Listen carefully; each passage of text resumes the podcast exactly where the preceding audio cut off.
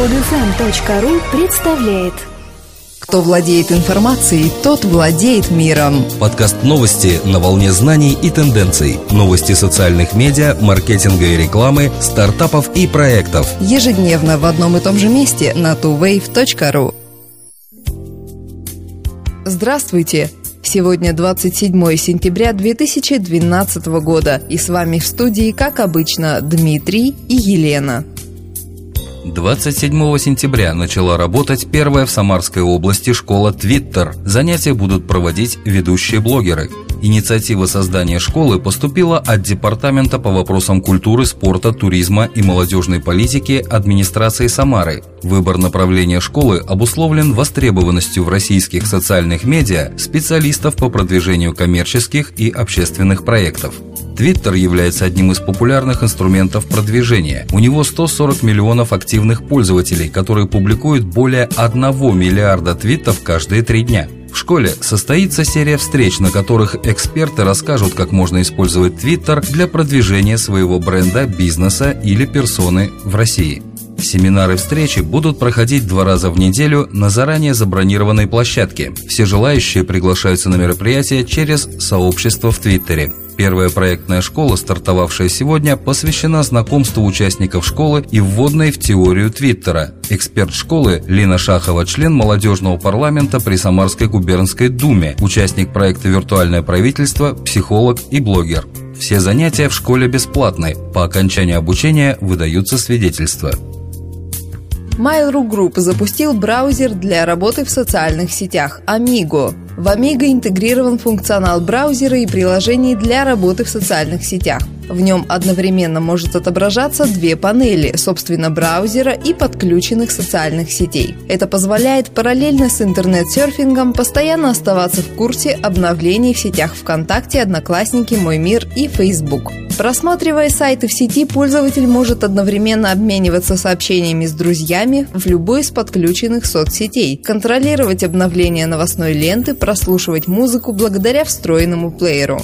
Кнопка «Поделиться» позволяет моментально публиковать сообщения, ссылки или изображения на странице пользователя в любой из соцсетей. Также у пользователей Amiga есть возможность мгновенного доступа к почтовому сервису Mail.ru, который, конечно же, интегрирован с браузером. Напомним, что корпорация Mail.ru Group является владельцем почтового сервиса mail.ru, социальной сети Одноклассники, миноритарным пакетом акций 40% социальной сети ВКонтакте и не незначительной долей 3,9% Facebook. Google серьезно обновил свое приложение для чтения книг. Пользователи устройств на платформе Android получили ряд интересных инструментов, которые помогут им найти ответы на вопросы, возникающие во время чтения книг. Наиболее интересной функцией можно назвать возможность увидеть на карте местонахождение географических объектов в тексте книги. Для этого достаточно кликнуть название страны, города или региона, и приложение тотчас выдаст информационную карточку с картой из Google Maps, где будет обозначено искомое место. Там же будет предложено найти информацию с помощью поисковика Google и Википедия. Кроме того, приложение предлагает прямо в тексте толковый словарь и даже перевод на 50 языков. Чтобы перевести слово или фразу, нужно их выделить каким-либо цветом, а затем выбрать язык на панели сверху. Доступ к функции толкования настолько же прост. Достаточно кликнуть нужное слово и откроется словарная строка. Еще одна полезная функция – возможность выделить в книге часть текста, скопировать ее и поделиться с друзьями, а также сделать заметки на полях.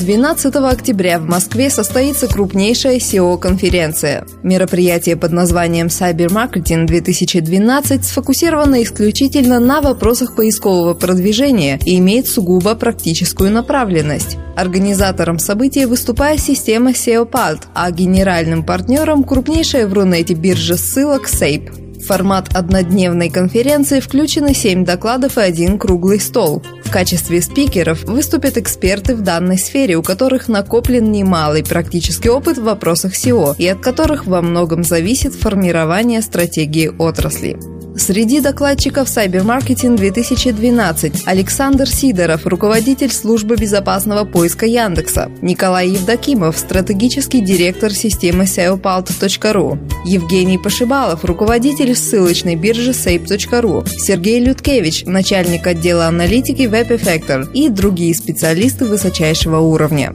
Участники смогут напрямую задать самые актуальные вопросы и получить исчерпывающие ответы. Общение продолжится и в кулуарах мероприятия во время кофе-брейков и во время завершающего круглого стола. Лишь 28% компаний, использующих маркетинг в социальных медиа, готовы работать с критикой и негативными отзывами, которые поступают через этот канал. 20% опрошенных компаний Ethical признались, что абсолютно не готовы к такой активности пользователей. Около трети опрошенных теряются, когда дело доходит до упоминаний их брендов с негативной окраской. И только 15% считают, что полностью владеют ситуацией при возникновении проблем. 71% респондентов используют для маркетинговых целей Facebook. У 60% частью социальной стратегии являются Twitter и LinkedIn. Замыкают пятерку самых популярных медиа YouTube 40% и Google 24%. При этом почти четверть респондентов отметили, что их компании присутствуют одновременно во всех перечисленных сетях. Таким образом, неумение или нежелание брендов работать с отрицательными отзывами проявляется во всех популярных социальных медиа. Игнорирование проблем, о которых говорят пользователи в онлайне, оказывается одной из худших реакций при создании образа бренда, тот факт, что жалоба игнорируется компанией, становится достоянием всего интернет-сообщества и бросает тень на репутацию бренда.